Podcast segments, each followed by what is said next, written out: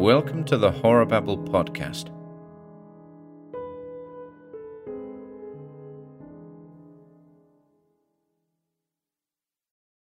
The Horror in the Museum by H. P. Lovecraft.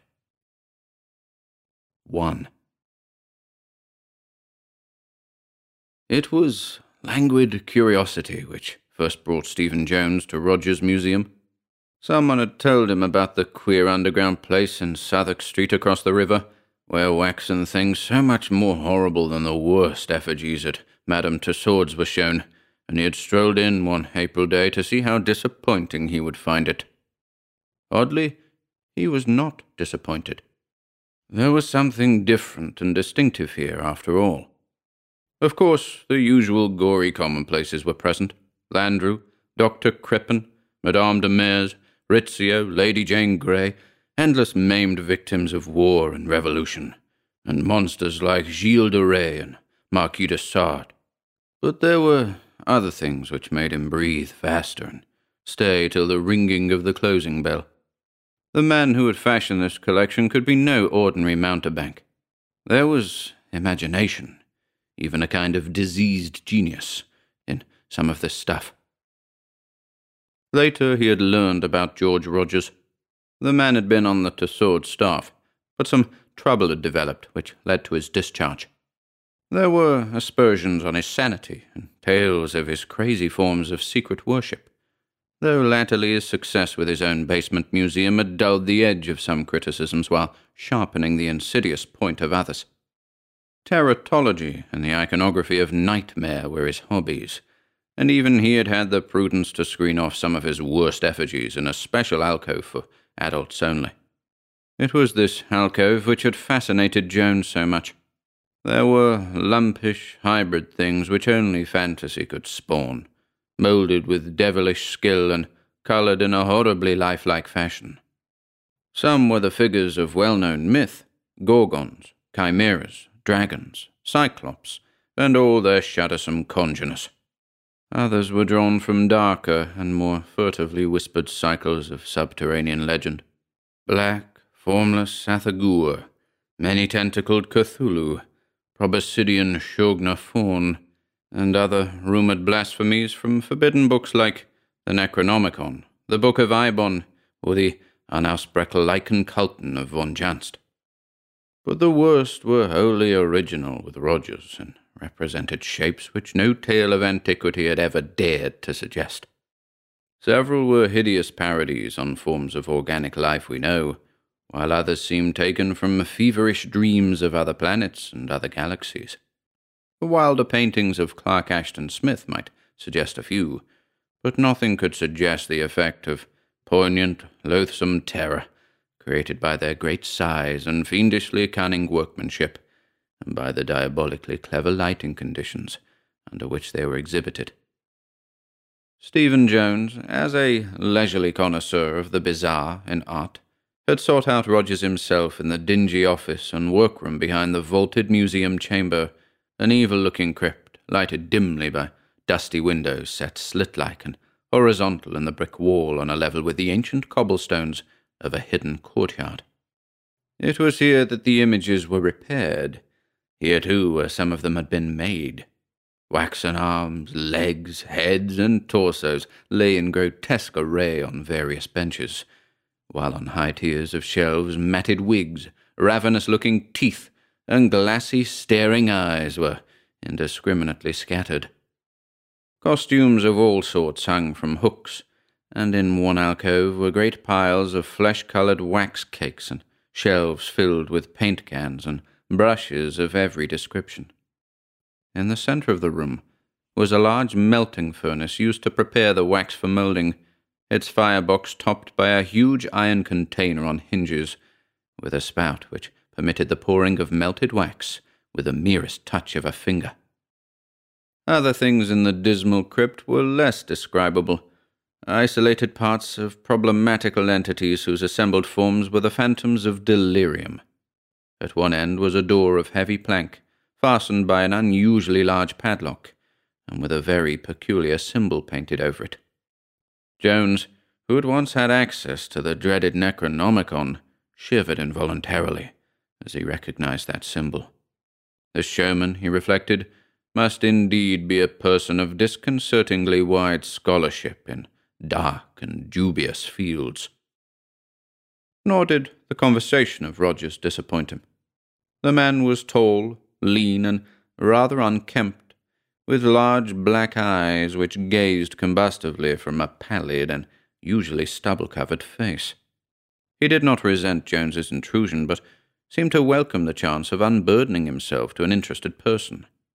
His voice was of singular depth and resonance, and harboured a sort of repressed intensity bordering on the feverish. Jones did not wonder that many had thought him mad. With every successive call, and such calls became a habit as the weeks went by, Jones had found Rogers more communicative and confidential. From the first, there had been hints of strange faiths and practices on the showman's part, and later on these hints expanded into tales, despite a few odd corroborative photographs, whose extravagance was almost comic. It was sometime in June, on a night when Jones had brought a bottle of good whisky and plied his host somewhat freely, that the really demented talk first appeared. Before that, there had been wild enough stories, accounts of mysterious trips to Tibet, the African interior, the Arabian desert, the Amazon Valley, Alaska, and certain little-known islands of the South Pacific, plus claims of having read such monstrous and half-fabulous books as the prehistoric narcotic fragments and the dole chants attributed to malign and non-human Leng. But nothing in all this had been so unmistakably insane as what had cropped out that June evening under the spell of the whisky. To be plain, Rogers began making vague boasts of having found certain things in nature that no one had found before, and of having brought back tangible evidences of such discoveries. According to his bibulous harangue, he had gone farther than anyone else in interpreting the obscure and primal books he studied, and had been directed by them to certain remote places where strange survivals are hidden, survivals of eons and life cycles earlier than mankind, and in some cases connected with other dimensions and other worlds, communication with which was frequent in the forgotten pre-human days.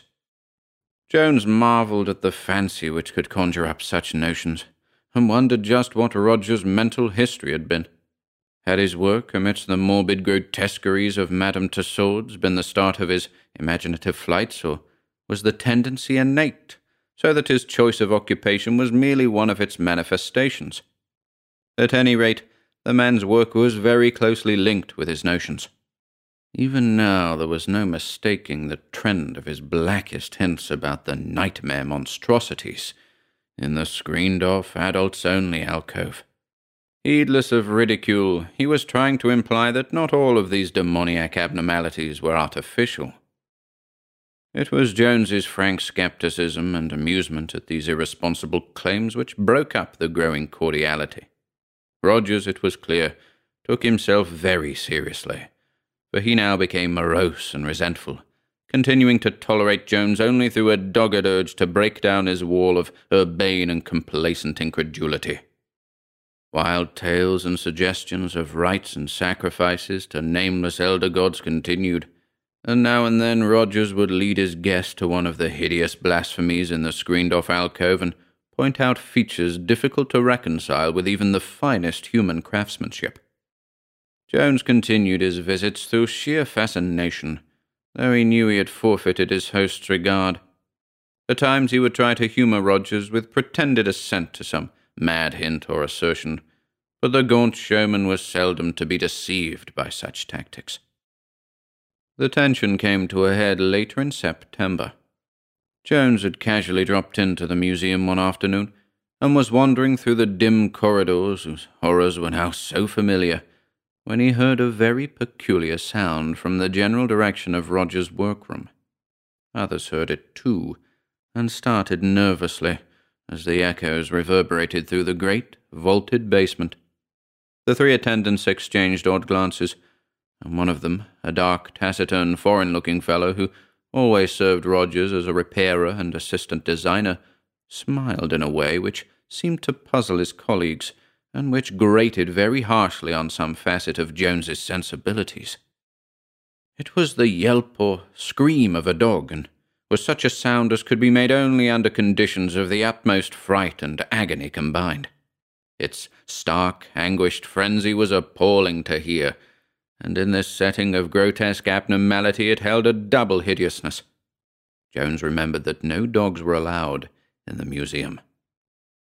He was about to go to the door leading into the workroom, when the dark attendant stopped him with a word and a gesture.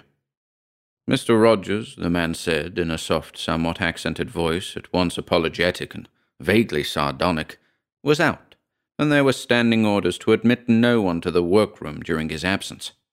As for that yelp, it was undoubtedly something out in the courtyard behind the museum. This neighbourhood was full of stray mongrels, and their fights were sometimes shockingly noisy. There were no dogs in any part of the museum, but if Mister Jones wished to see Mister Rogers, he might find him just before closing time. After this, Jones climbed the old stone steps to the street outside and examined the squalid neighbourhood curiously. The leaning, decrepit buildings, once dwellings but now largely shops and warehouses, were very ancient indeed. Some of them were of a gabled type, seeming to go back to Tudor times, and a faint miasmatic stench hung subtly about the whole region. Beside the dingy house, whose basement held the museum, was a low archway pierced by a dark, cobbled alley, and this Jones entered in a vague wish to find the courtyard behind the workroom and settle the affair of the dog more comfortably in his mind. The courtyard was dim in the late afternoon light, hemmed in by rear walls even uglier and more intangibly menacing than the crumbling street facades of the evil old houses. Not a dog was in sight, and Jones wondered how the aftermath of such a frantic turmoil could have completely vanished so soon. Despite the assistant's statement that no dog had been in the museum, Jones glanced nervously at the three small windows of the basement workroom, narrow, horizontal rectangles close to the grass-grown pavement, with grimy panes that stared repulsively and incuriously like the eyes of dead fish. To their left, a worn flight of steps led to an opaque and heavily bolted door. Some impulse urged him to crouch low on the damp, broken cobblestones and peer in, on the chance that the thick green shades, worked by long cords that hung down to a reachable level, might not be drawn. The outer surfaces were thick with dirt, but as he rubbed them with his handkerchief he saw there was no obscuring curtain in the way of his vision. So shadowed was the cellar from the inside that not much could be made out, but the grotesque working paraphernalia now and then loomed up spectrally, as Jones tried each of the windows in turn. It seemed evident at first that no one was within, yet when he peered through the extreme right-hand window, the one nearest the entrance alley, he saw a glow of light at the farther end of the apartment, which made him pause in bewilderment. There was no reason why any light should be there. It was an inner side of the room, and he could not recall any gas or electric fixture near that point. Another look defined the glow as a large vertical rectangle, and a thought occurred to him. It was in that direction that he had always noticed the heavy plank door with the abnormally large padlock, the door which was never opened, and above which was crudely smeared that hideous cryptic symbol from the fragmentary records of forbidden elder magic. It must be open now, and there was a light inside. All his former speculations as to where that door led and as to what lay behind it were now renewed with trebly disquieting force. Jones wandered aimlessly around the dismal locality till close to six o'clock, when he returned to the museum to make the call on Rogers. He could hardly tell why he wished so especially to see the man just then, but there must have been some subconscious misgivings about that terribly unplaceable canine scream of the afternoon, and about the glow of light in that disturbing and usually unopened inner doorway with a heavy padlock. The attendants were leaving as he arrived, and he thought that Orabona, the dark, foreign-looking assistant, eyed him with something like sly, repressed amusement. He did not relish that look, even though he had seen the fellow turn it on his employer many times. The vaulted exhibition room was ghoulish in its desertion, but he strode quickly through it and rapped at the door of the office and workroom. Response was slow in coming, though there were footsteps inside. Finally, in response to a second knock, the lock rattled, and the ancient six-panelled portal creaked reluctantly open to reveal the slouching, feverish-eyed form of George Rogers. From the first, it was clear that the showman was in an unusual mood. There was a curious mixture of reluctance and actual gloating in his welcome, and his talk at once veered to extravagances of the most hideous and incredible sort. Surviving elder gods, nameless sacrifices, the other-than-artificial nature of some of the alcove horrors, all the usual boasts, but uttered in a tone of peculiarly increasing confidence. Obviously, Jones reflected, the poor fellow's madness was gaining on him.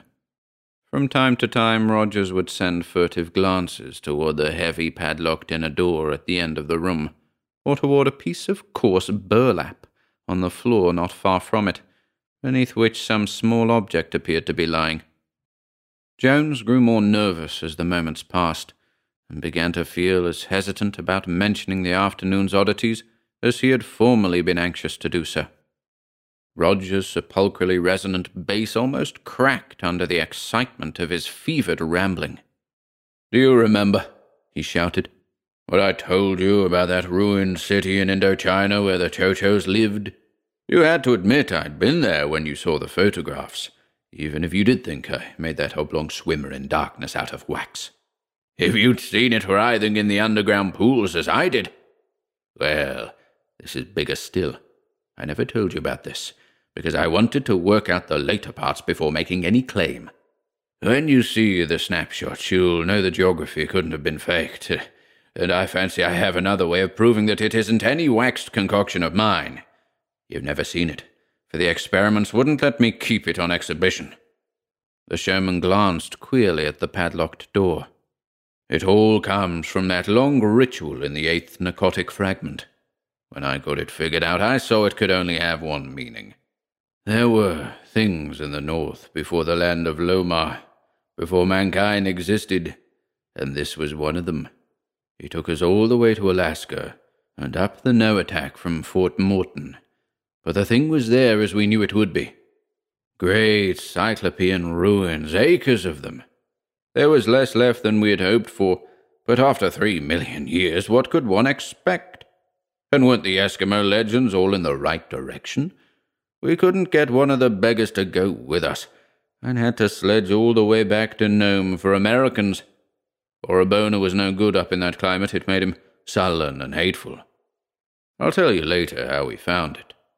When we got the ice blasted out of the pylons on the central ruin, the stairway was just as we knew it would be. Some carvings still there, and it was no trouble keeping the Yankees from following us in. Orabona shivered like a leaf. You'd never think it from the damned insolent way he struts around here. He knew enough of the Elder Law to be properly afraid. The eternal light was gone, but our torches showed enough. We saw the bones of others who had been before us, eons ago when the climate was warm. Some of these bones were of things you couldn't even imagine.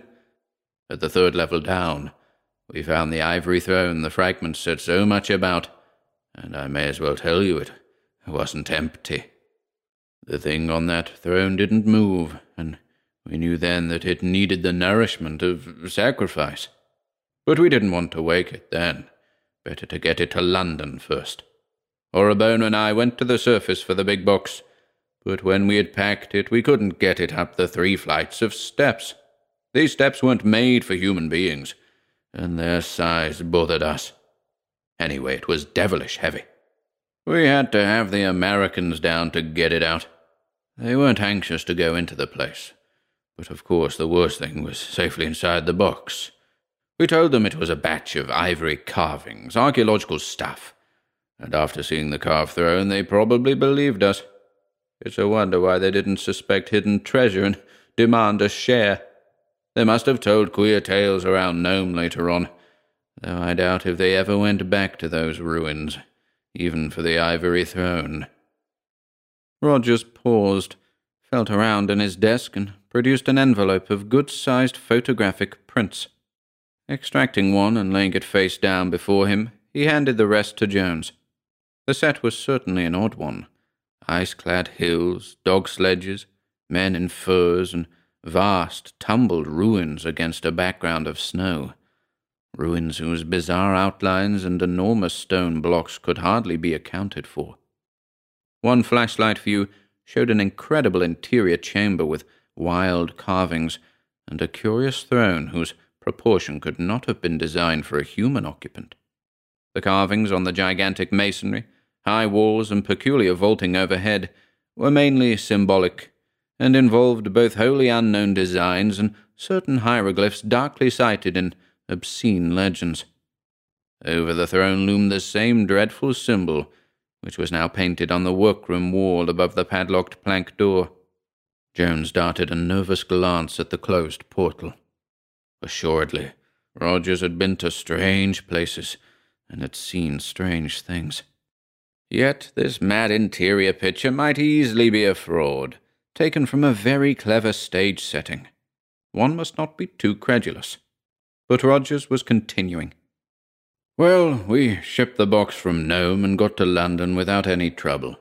That was the first time we'd ever brought back anything that had a chance of coming alive. I didn't put it on display, because there were more important things to do for it. It needed the nourishment of sacrifice, for it was a god. Of course, I couldn't get it the sort of sacrifices which it used to have in its day, but for such things don't exist now. But there were other things which might do. The blood is the life, you know. Even the lemurs and elementals that are older than the earth will come when the blood of men or beasts is offered under the right conditions. The expression on the narrator's face was growing very alarming and repulsive, so that Jones fidgeted involuntarily in his chair. Roger seemed to notice his guest's nervousness, and continued with a distinctly evil smile. It was last year that I got it, and ever since then I've been trying rites as sacrifices. Orabona hasn't been much help, for he's always against the idea of waking it. He hates it, probably because he's afraid of what it will come to mean. He carries a pistol all the time to protect himself. Fool, as if there were human protection against it. If I ever see him draw that pistol, I'll strangle him. He wanted me to kill it and make an effigy of it. But I've stuck by my plans, and I'm coming out on top in spite of all the cowards like Orabona and damned sniggering skeptics like you, Jones. I've chanted the rites and made certain sacrifices, and last week the transition came. The sacrifice was received and enjoyed. Rogers actually licked his lips, while Jones held himself uneasily rigid. The showman paused and rose, crossing the room to the piece of burlap at which he had glanced so often. Bending down, he took hold of one corner as he spoke again. You've laughed enough at my work. Now it's time for you to get some facts. Orabona tells me you heard a dog screaming around here this afternoon. Do you know what that meant? Jones started. For all his curiosity, he would have been glad to get out without further light on the point which had so puzzled him. But Rogers was inexorable, and began to lift the square of burlap. Beneath it lay a crushed, almost shapeless mass, which Jones was slow to classify. Was it a once-living thing which some agency had flattened, sucked dry of blood, punctured in a thousand places, and wrung into a limp, broken-boned heap of grotesqueness? After a moment, Jones realized what it must be. It was what was left of a dog, a dog perhaps of considerable size and whitish colour. Its breed was past recognition, for distortion had come in nameless and hideous ways. Most of the hair was burned off as by some pungent acid, and the exposed bloodless skin was riddled by innumerable circular wounds or incisions. The form of torture necessary to cause such results was past imagining. Electrified with a pure loathing which conquered his mounting disgust, Jones sprang up with a cry. "You damned sadist! You madman! You do a thing like this and dare to speak to a decent man?" Rogers dropped the burlap with a malignant sneer and faced his oncoming guest. His words held an unnatural calm. "Why, you fool, do you think I did this? Let us admit that the results are unbeautiful from our limited human standpoint. What of it? It is not human and does not pretend to be. To sacrifice is merely to offer. I gave the dog to it. What happened is its work, not mine. It needed the nourishment of the offering and took it in its own way. But let me show you what it looks like." As Jones stood hesitating, the speaker returned to his desk and took up the photograph he had laid face down without showing. Now he extended it with a curious look. Jones took it and glanced at it in an almost mechanical way. After a moment, the visitor's glance became sharper and more absorbed, for the utterly satanic force of the object depicted had an almost hypnotic effect. Certainly, Rogers had outdone himself in modelling the eldritch nightmare which the camera had caught. The thing was a work of sheer infernal genius, and Jones wondered how the public would react when it was placed on exhibition. So hideous a thing had no right to exist. Probably the mere contemplation of it, after it was done, had completed the unhinging of its maker's mind and led him to worship it with brutal sacrifices.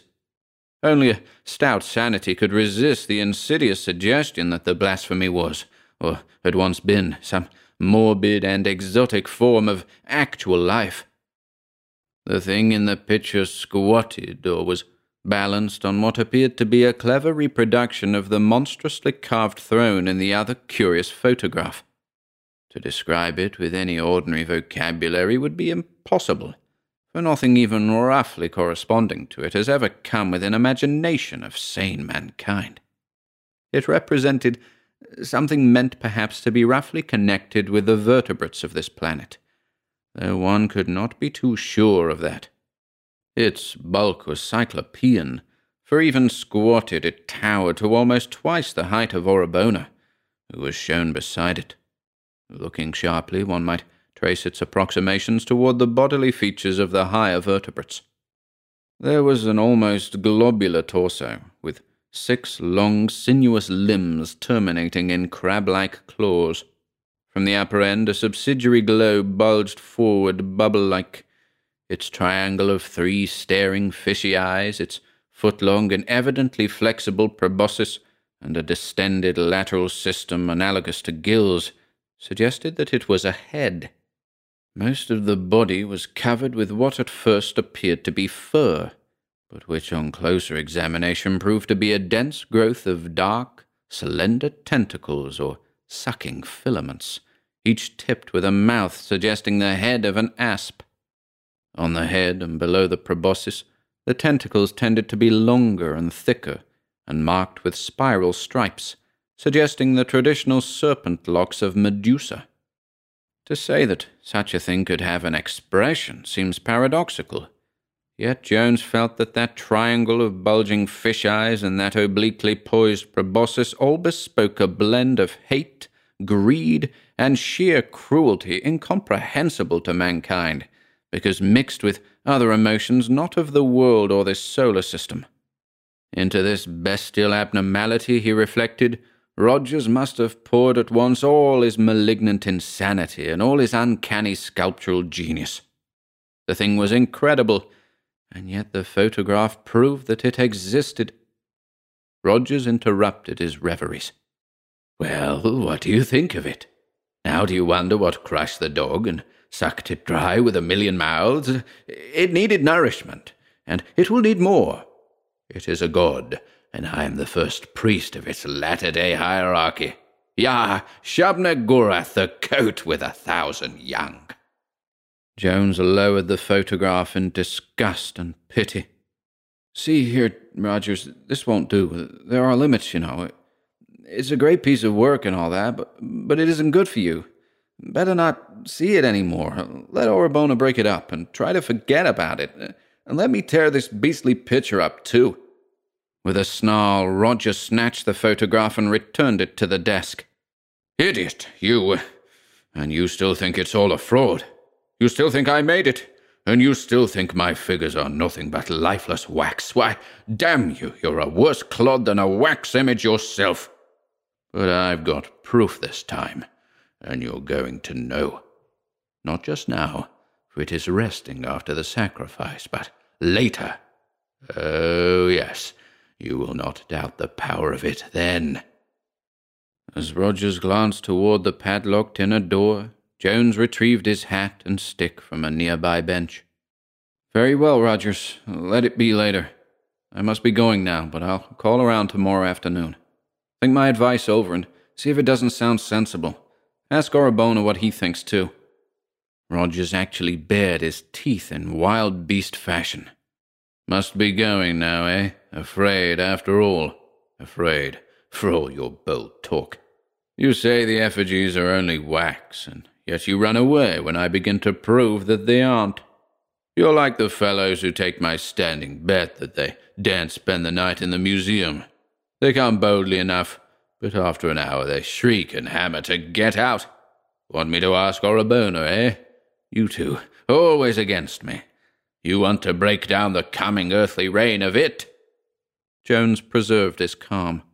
"No, Rogers, there's nobody against you. And I'm not afraid of your figures either, much as I admire your skill. But we're both a bit nervous tonight, and I fancy some rest will do us good." Again Rogers checked his guest's departure.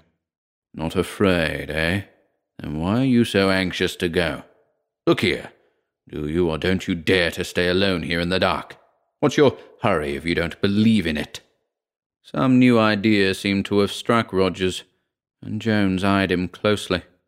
"Why, I've no special hurry, but what would be gained by my staying here alone? What would it prove?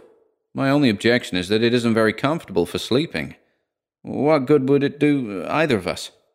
This time it was Jones who was struck with an idea. He continued in a tone of conciliation.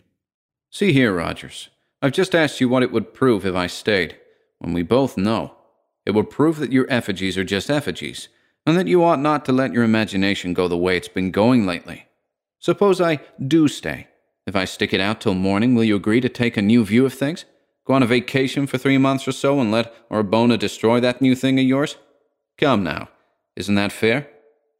The expression on the showman's face was hard to read. It was obvious that he was thinking quickly, and that of sundry conflicting emotions, malign triumph was getting the upper hand. His voice held a choking quality as he replied, "Fair enough. If you do stick it out, I'll take your advice. But stick you must. We'll go out for dinner and come back. I'll lock you in the display room and go home. In the morning I'll come down ahead of Orabona. He comes half an hour before the rest, and see how you are. But don't try it unless you are very sure of your skepticism. Others have backed out. You have that chance. And I suppose a pounding on the outer door would always bring a constable. You may not like it so well after a while. You'll be in the same building, though not in the same room with it." As they left the rear door into the dingy courtyard, Rogers took with him the piece of burlap, weighted with a gruesome burden. Near the centre of the court was a manhole, whose cover the showman lifted quietly, and with a shuddersome suggestion of familiarity. Burlap and all, the burden went down to the oblivion of a cloacal labyrinth. Jones shuddered, and almost shrank from the gaunt figure at his side as they emerged into the street. By unspoken mutual consent they did not dine together, but agreed to meet in front of the museum at eleven. Jones hailed a cab, and breathed more freely when he had crossed Waterloo Bridge and was approaching the brilliantly lighted Strand. He dined at a quiet cafe, and subsequently went to his home in Portland Place to bathe and get a few things. Idly he wondered what Rogers was doing. He had heard that the man had a vast, dismal house in the Walworth Road, full of obscure and forbidden books, occult paraphernalia, and wax images which he did not choose to place on exhibition. Orabona, he understood, lived in separate quarters in the same house. At eleven, Jones found Rogers waiting by the basement door in Southwark Street. Their words were few, but each seemed taut with a menacing tension. They agreed that the vaulted exhibition room alone should form the scene of the vigil, and Rogers did not insist that the watcher sit in the special adult alcove of supreme horrors. The showman, having extinguished all the lights with switches in the workroom, locked the door of that crypt with one of the keys on his crowded ring. Without shaking hands, he passed out the street door, locked it after him, and stamped up the worn steps to the sidewalk outside. As his tread receded, Jones realized that the long, tedious vigil had commenced.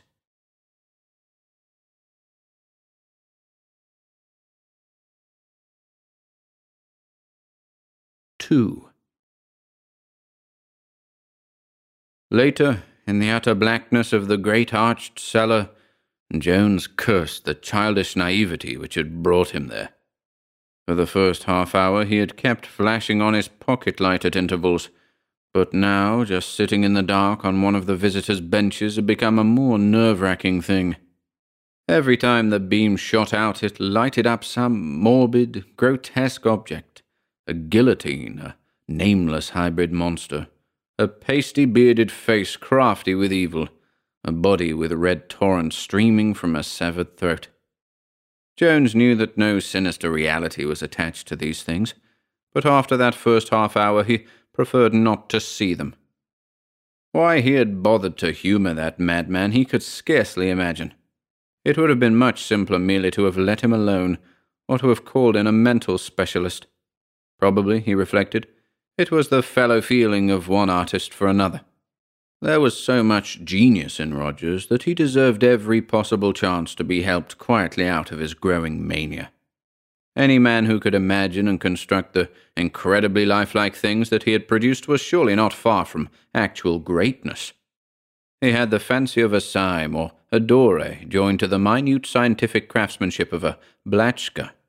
Indeed, he had done for the world of nightmare what the Blatchkas with their marvellously accurate plant models of finely wrought and coloured glass had done for the world of botany.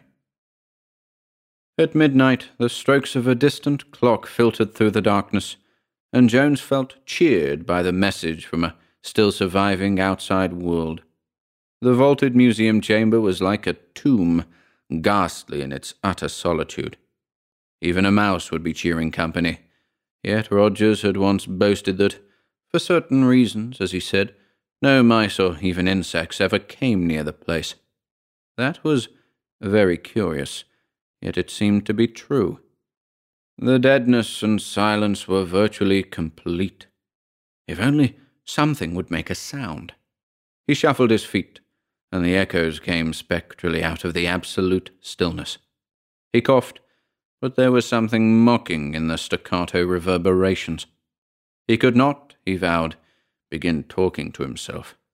That meant nervous disintegration. Time seemed to pass with abnormal and disconcerting slowness. He could have sworn that hours had elapsed since he last flashed the light on his watch, yet there was only the stroke of midnight. He wished that his senses were not so preternaturally keen. Something in the darkness and stillness seemed to have sharpened them, so that they responded to faint intimations hardly strong enough to be called true impressions.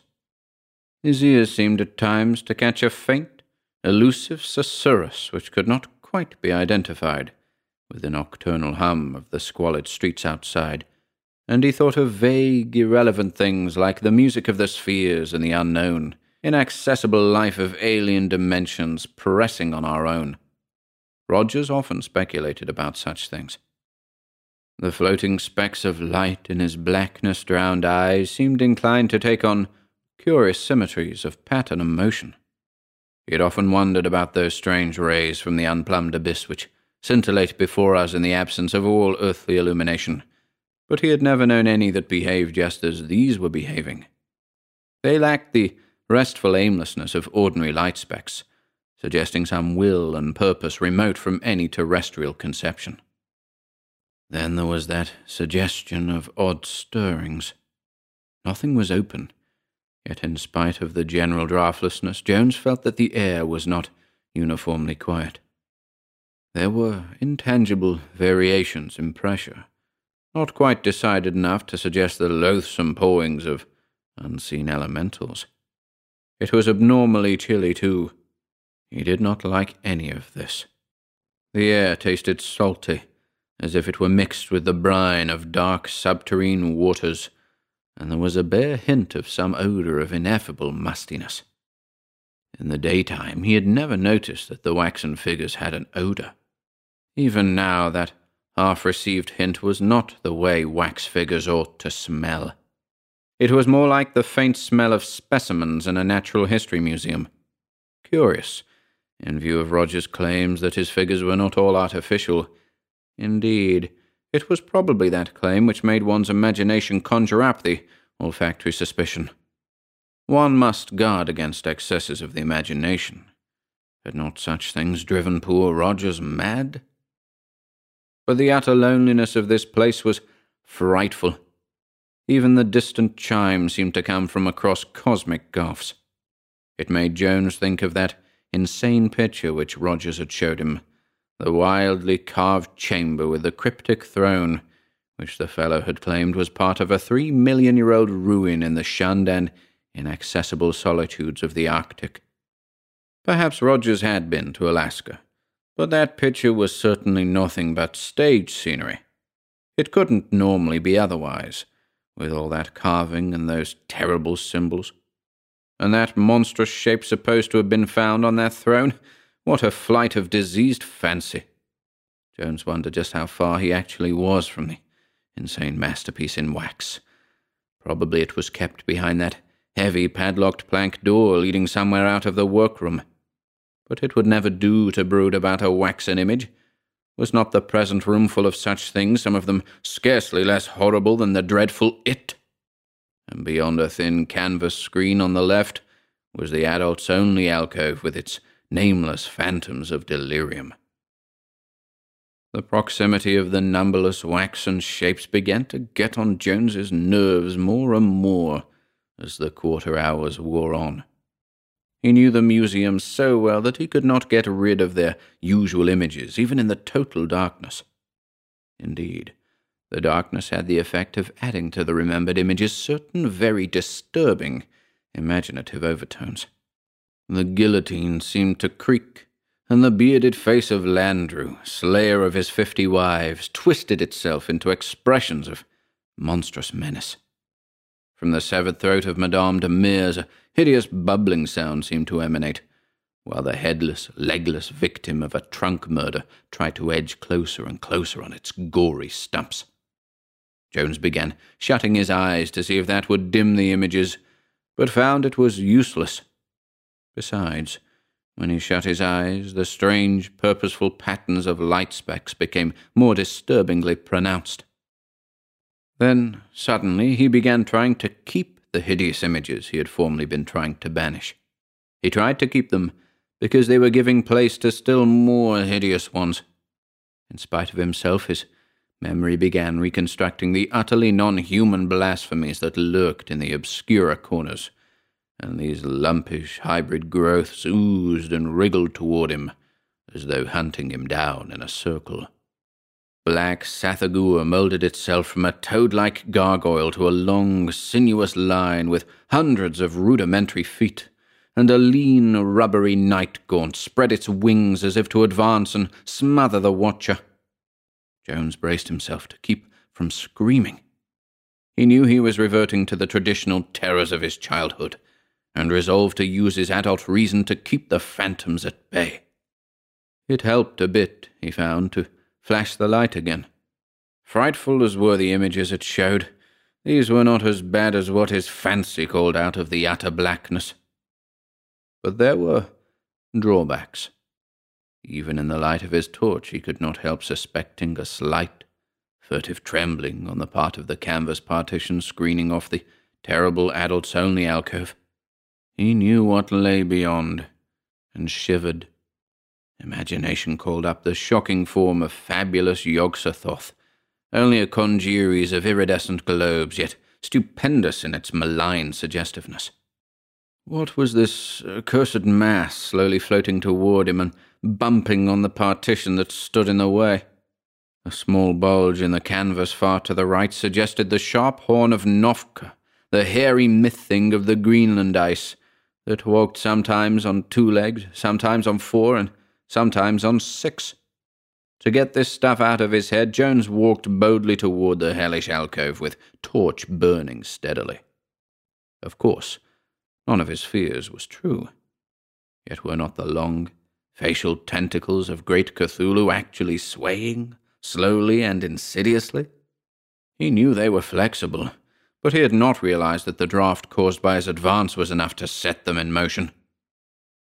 Returning to his former seat outside the alcove, he shut his eyes and let the symmetrical light specks do their worst. The distant clock boomed a single stroke. Could it be only one? He flashed the light on his watch and saw that it was precisely that hour. It would be hard indeed waiting for morning. Rogers would be down at about eight o'clock, ahead of even Orabona. It would be light outside in the main basement long before that, but none of it could penetrate here. All the windows in this basement had been bricked up, but the three small ones facing the court. A pretty bad wait, all told. His ears were getting most of the hallucinations now, for he could swear he heard stealthy, plodding footsteps in the workroom, beyond the closed and locked door. He had no business thinking of that unexhibited horror which Rogers called it. The thing was a contamination. It had driven its maker mad, and now even its picture was calling up imaginative terrors. It could not be in the workroom. It was very obviously beyond that padlocked door of heavy planking. Those steps were certainly pure imagination. Then he thought he heard the key turn in the workroom door. Flashing on his torch, he saw nothing but the ancient six-paneled portal in its proper position. Again he tried darkness and closed eyes, but there followed a harrowing illusion of creaking. Not the guillotine this time, but the slow, furtive opening of the workroom door. He would not scream. Once he screamed, he would be lost. There was a sort of padding or shuffling audible now, and it was slowly advancing toward him. He must retain command of himself. Had he not done so when the nameless brain shapes tried to close in on him? The shuffling crept nearer, and his resolution failed. He did not scream, but merely gulped out a challenge. "Who goes there? Who are you? What do you want?" There was no answer, but the shuffling kept on. Jones did not know which he feared most to do, turn on his flashlight or stay in the dark while the thing crept upon him. This thing was different, he felt profoundly, from the other terrors of the evening. His fingers and throat worked spasmodically. Silence was impossible, and the suspense of utter blackness was beginning to be the most intolerable of all conditions. Again he cried out hysterically, "Halt! Who goes there?" as he switched on the revealing beams of his torch.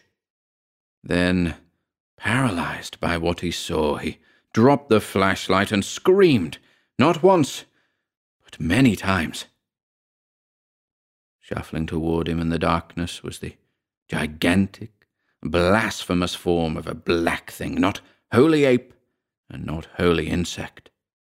Its hide hung loosely upon its frame, and its rugose, dead-eyed rudiment of a head swayed drunkenly from side to side. Its forepaws were extended, with talons spread wide, and its whole body was taut with murderous malignity, despite its utter lack of facial expression. After the screams and the final coming of darkness, it leaped, and in a moment had Jones pinned to the floor. There was no struggle, for the watcher had fainted. Jones's fainting spell could not have lasted more than a moment, for the nameless thing was apishly dragging him through the darkness when he began recovering consciousness. What started him fully awake were the sounds which the thing was making, or rather the voice with which it was making them. That voice was human, and it was familiar. Only one living being could be behind the hoarse, feverish accents which were chanting to an unknown horror. "'Yah! Yah!' it was howling. "'I am coming, O Rhan-Tegoth, coming with the nourishment. You have waited long and fed ill, but now you shall have what was promised. That and more, for instead of Orabona it will be one of high degree who had doubted you. You shall crush and drain him with all his doubts, and grow strong thereby. And ever after among men he shall be shown as a monument to your glory. Rhan-Tegoth, infinite and invincible, I am your slave and high priest.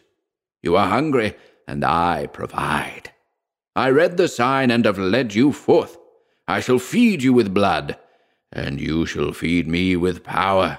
Yah, Shabna Gorath, the goat with a thousand young."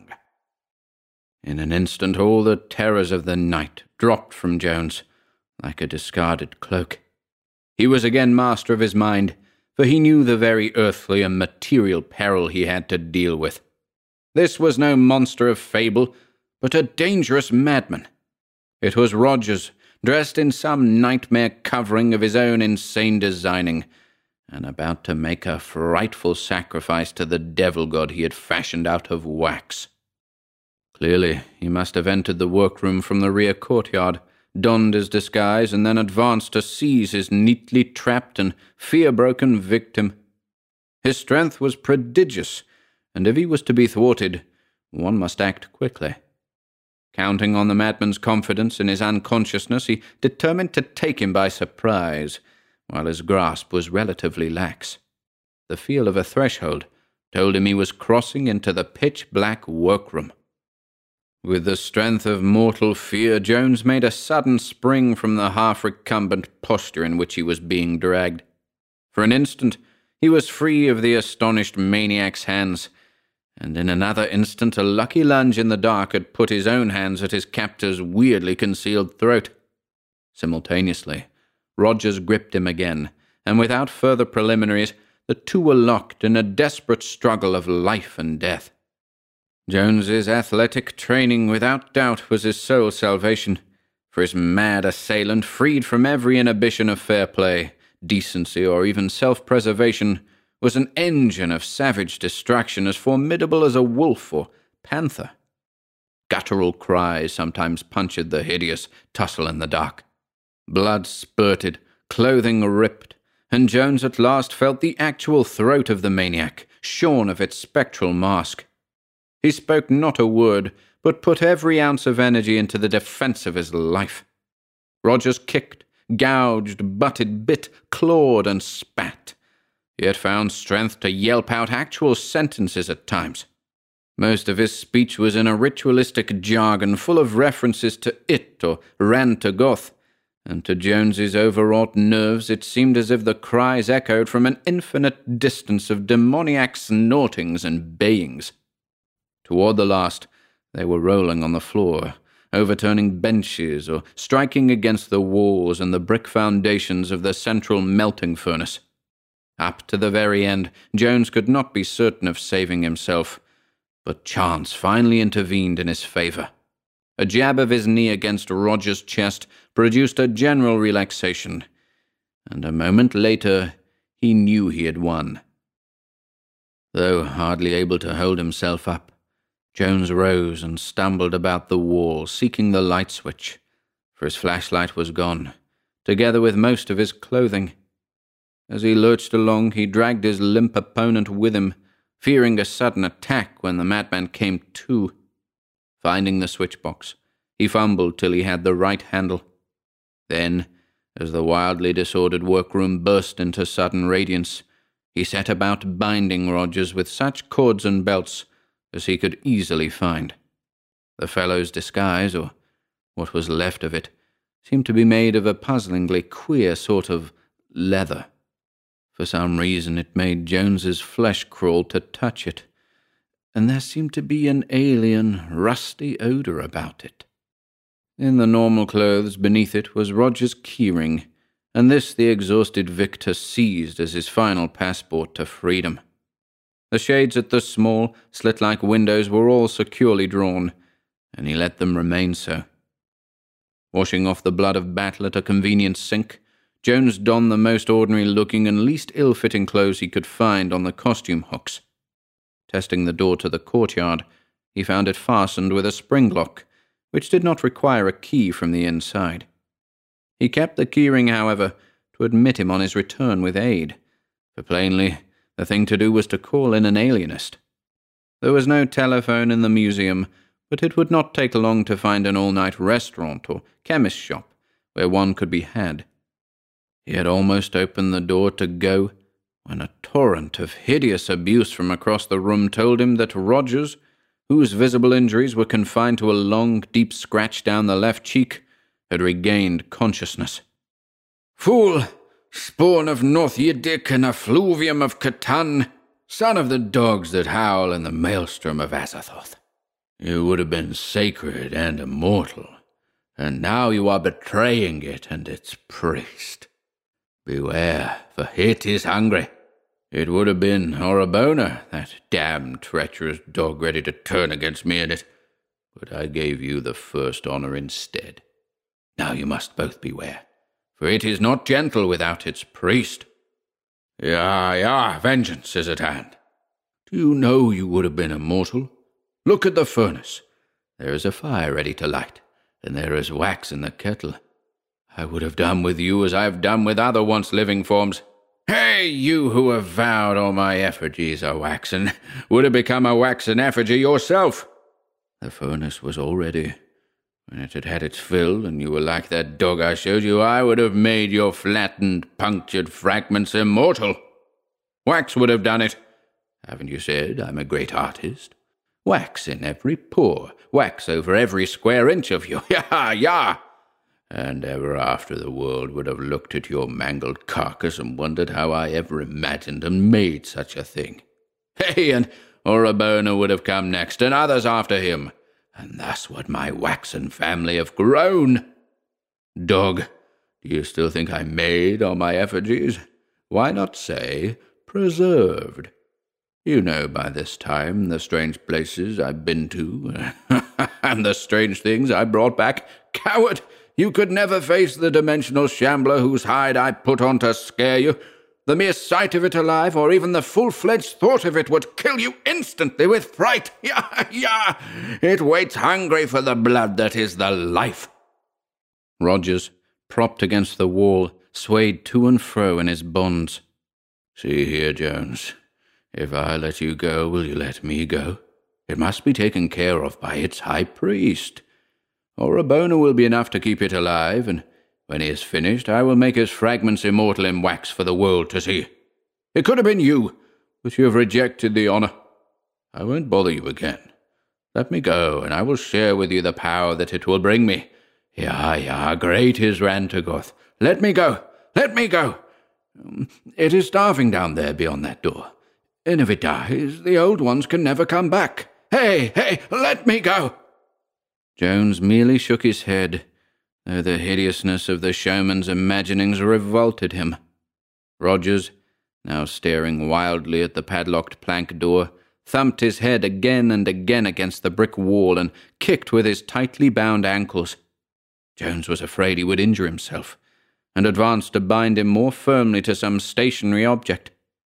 Writhing, Rogers edged away from him and set up a series of frenetic ululations whose utter monstrous unhumanness was appalling, and whose sheer volume was almost incredible. It seemed impossible that any human throat could produce noises so loud and piercing, and Jones felt that if this continued there would be no need to telephone for aid.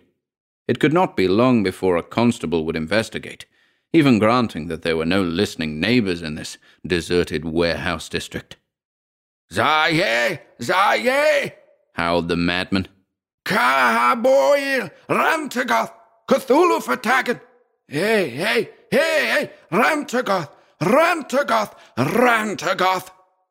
The tautly trussed creature, who had started squirming his way across the littered floor, now reached the padlocked plank door and commenced knocking his head thunderously against it. Jones dreaded the task of binding him further, and wished he were not so exhausted from the previous struggle. This violent aftermath was getting hideously on his nerves, and he began to feel a return of the nameless qualms he had felt in the dark. Everything about Rogers and his museum was so hellishly morbid and suggestive of black vistas beyond life. It was loathsome to think of the waxen masterpiece of abnormal genius which must at this very moment be lurking close at hand in the blackness beyond the heavy, padlocked door. And now something happened which sent an additional chill down Jones's spine and caused every hair, even the tiny growth on the backs of his hands, to bristle with a vague fright beyond classification. Rogers had suddenly stopped screaming and beating his head against the stout plank door, and was straining up to a sitting posture, head cocked on one side as if listening intently for something. All at once, a smile of devilish triumph overspread his face, and he began speaking intelligibly again, this time in a hoarse whisper, contrasting oddly with his former stentorian howling. "Listen, fool. Listen hard. It has heard me, and is coming. Can't you hear it splashing out of its tank down there, at the end of the runway? Oh, I, I dug it deep, because there was nothing too good for it. It is amphibious, you know. You saw the gills in the picture. It came to the earth from lead-grey Yugoth, where the cities are under the warm, deep sea. It can't stand up in there, too tall, as to sit or crouch. Let me get my keys. We must let it out and kneel down before it. Then we will go out and find a dog or cat or perhaps a drunken man to give it the nourishment it needs." It was not what the madman said, but the way he said it, that disorganized Joan so badly. The utter insane confidence and sincerity in that crazed whisper were damnably contagious. Imagination, with such a stimulus, could find an active menace in the devilish wax figure that lurked unseen, just beyond the heavy planking. Eyeing the door in unholy fascination, Jones noticed that it bore several distinct cracks, though no marks of violent treatment were visible on this side. He wondered how large a room or closet lay behind it, and how the waxen figure was arranged. The maniac's idea of a tank and runway was as clever as all his other imaginings. Then, in one terrible instant, Jones completely lost the power to draw a breath. The leather belt he had seized for Roger's further strapping fell from his limp hands, and a spasm of shivering convulsed him from head to foot. He might have known the place would drive him mad, as it had driven Rogers, and now he was mad. He was mad, for he now harboured hallucinations more weird than any which had assailed him earlier that night. The madman was bidding him hear the splashing of a mythical monster in a tank beyond the door, and now, God help him, he did hear it. Rogers saw the spasm of horror reach Jones's face and transform it to a staring mask of fear. He cackled. at, at last, fool, you believe. At last, you know. You hear it, and it comes. Get me my keys, fool. We must do homage and serve it. But Jones was past paying attention to any human words, mad or sane.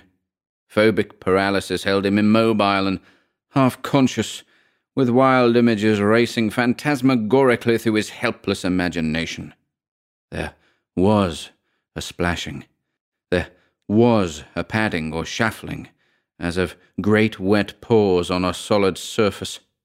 Something was approaching. Into his nostrils, from the cracks in that nightmare plank door, poured a noisome animal stench, like and yet unlike that of the mammal cages at the zoological gardens in Regent's Park. He did not know now whether Rogers was talking or not. Everything real had faded away, and he was a statue obsessed with dreams and hallucinations so unnatural that they became almost objective and remote from him. He thought he heard a sniffing or snorting from the unknown gulf beyond the door, and when a sudden baying, trumpeting noise assailed his ears, he could not feel sure that it came from the tightly bound maniac whose image swam uncertainly in his shaken vision. The photograph of that accursed, unseen wax thing persisted in floating through his consciousness. Such a thing had no right to exist. Had it not driven him mad? Even as he reflected, a fresh evidence of madness beset him. Something, he thought, was fumbling with the latch of the heavy padlocked door. It was patting and pawing and pushing at the planks. There was a thudding on the stout wood, which grew louder and louder. The stench was horrible, and now the assault on that door from the inside was a malign, determined pounding like the strokes of a battering ram. There was an ominous cracking, a splintering, a welling fetter, a falling plank, a black paw ending in a crab-like claw. "Help! Help! God help me!" With intense effort, Jones is today able to recall a sudden bursting of his fear paralysis into the liberation of frenzied automatic flight. What he evidently did must have paralleled curiously the wild, plunging flights of maddest nightmares, for he seems to have leaped across the disordered crypt at almost a single bound, yanked open the outside door, which closed and locked itself after him with a clatter, sprung up the worn stone steps three at a time, and raced frantically and aimlessly out of that dank, cobblestoned court and through the squalid streets of Southwark. Here the memory ends. Jones does not know how he got home. There is no evidence of his having hired a cab. Probably he raced all the way by blind instinct, over Waterloo Bridge, along the Strand and Charing Cross, and up Haymarket and Regent Street to his own neighbourhood. He still had on the queer melange of museum costumes when he grew conscious enough to call the doctor. A week later the nerve specialist allowed him to leave his bed and walk in the open air. But he had not told the specialists much. Over his whole experience hung a pall of madness and nightmare, and he felt that silence was the only course. When he was up, he scanned intently all the papers which had accumulated since that hideous night, but found no reference to anything queer at the museum. How much, after all, had been reality? Where did reality end and morbid dream begin? Had his mind gone wholly to pieces in that dark exhibition chamber? And had the whole fight with Rogers been a phantasm of fever? It would help to put him on his feet if he could settle some of these maddening points. He must have seen that damnable photograph of the wax image called It, for no brain but Rogers could ever have conceived such a blasphemy. It was a fortnight before he dared to enter Southwark Street again. He went in the middle of the morning, when there was the greatest amount of sane, wholesome activity around the ancient, crumbling shops and warehouses. The museum sign was still there, and as he approached he saw that the place was open. The gateman nodded in a pleasant recognition as he summoned up the courage to enter, and in the vaulted chamber below an attendant touched his cap cheerfully. Perhaps everything had been a dream. Would he dare to knock at the door of the workroom and look for Rogers? Then Orabona advanced to greet him. His dark, sleek face was a trifle sardonic, but Jones felt that he was not unfriendly. He spoke with a trace of accent.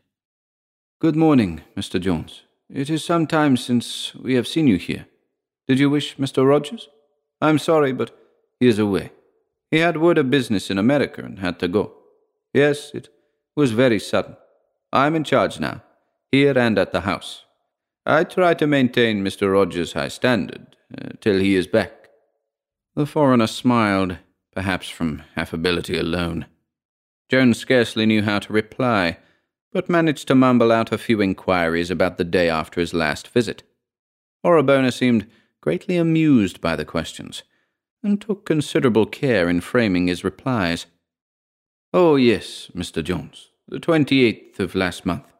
I remember it for many reasons. In the morning, before Mister Rogers got here, you understand, I found the workroom in quite a mess. There was a great deal of uh, cleaning up to do. There had been late work, you see. Important new specimen given its secondary baking process. I took complete charge when I came.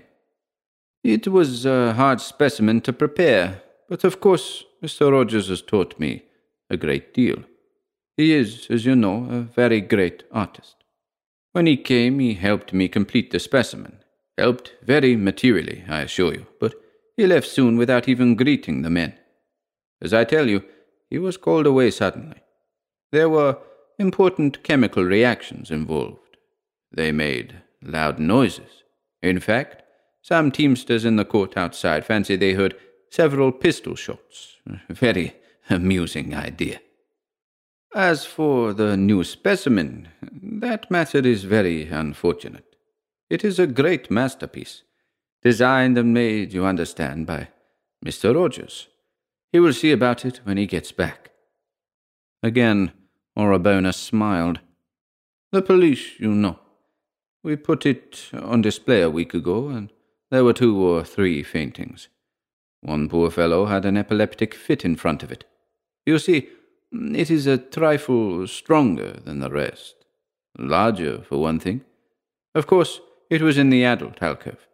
The next day a couple of men from Scotland Yard looked it over and said it was too morbid to be shown. Said we'd have to remove it. It was a tremendous shame, such a masterpiece of art, but I didn't feel justified in appealing to the courts in Mister Rogers' absence. He would not like so much publicity with the police now. But when he gets back, when he gets back...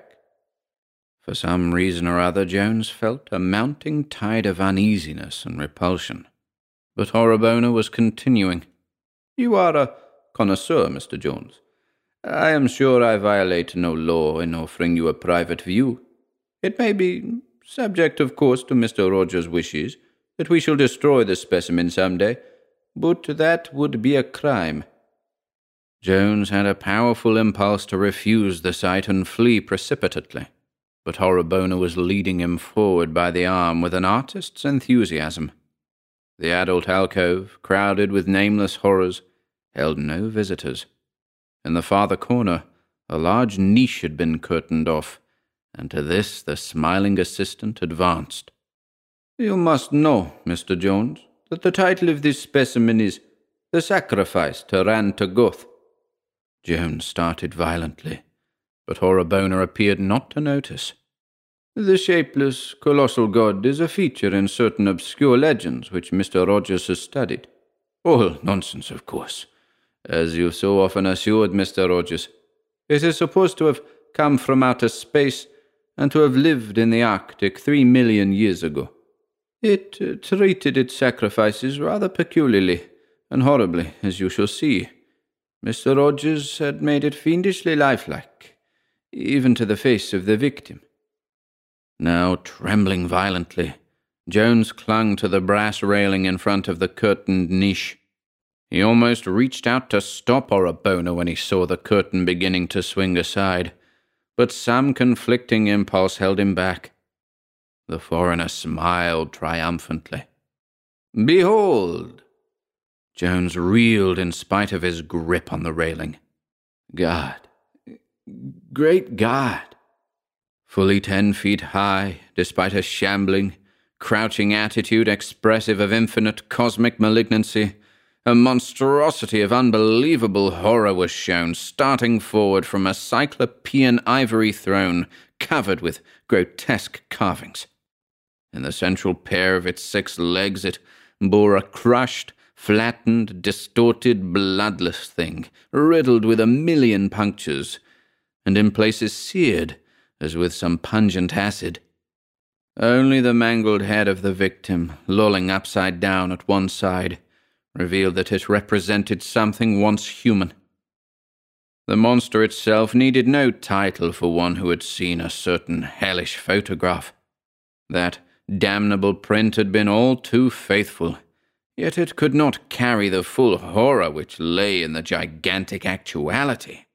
The globular torso, the bubble-like suggestion of a head, the three fishy eyes, the foot-long proboscis, the bulging gills, the monstrous capillation of asp-like suckers, the six sinuous limbs with their black paws and crab-like claws. God! The familiarity of that black paw ending in a crab-like claw. Orabona's smile was utterly damnable. Jones choked and stared at the hideous exhibit with a mounting fascination which perplexed and disturbed him. What half-revealed horror was holding and forcing him to look longer and search out details? This had driven Rogers mad. Rogers, supreme artist, said they weren't artificial. Then he localized the thing that held him. It was the crushed waxen victim's lolling head, and something that it implied. This head was not entirely devoid of a face, and that face was familiar. It was like the mad face of poor Rogers. Jones peered closer, hardly knowing why he was driven to do so. Wasn't it natural for a mad egotist to mould his own features into his masterpiece? Was there anything more that subconscious vision had seized on and suppressed in sheer terror? The wax of the mangled face had been handled with boundless dexterity. Those punctures, how perfectly they reproduced the myriad wounds somehow inflicted on that poor dog. But there was something more. On the left cheek one could trace an irregularity which seemed outside the general scheme, as if the sculptor had sought to cover up a defect of his first modelling. The more Jones looked at it, the more mysteriously it horrified him. And then, suddenly, he remembered a circumstance which brought his horror to a head. That night of hideousness, the tussle, the bound madman, and the long, deep scratch down the left cheek of the actual living Rogers. Jones, releasing his desperate clutch on the railing, sank in a total faint. Orabona continued to smile.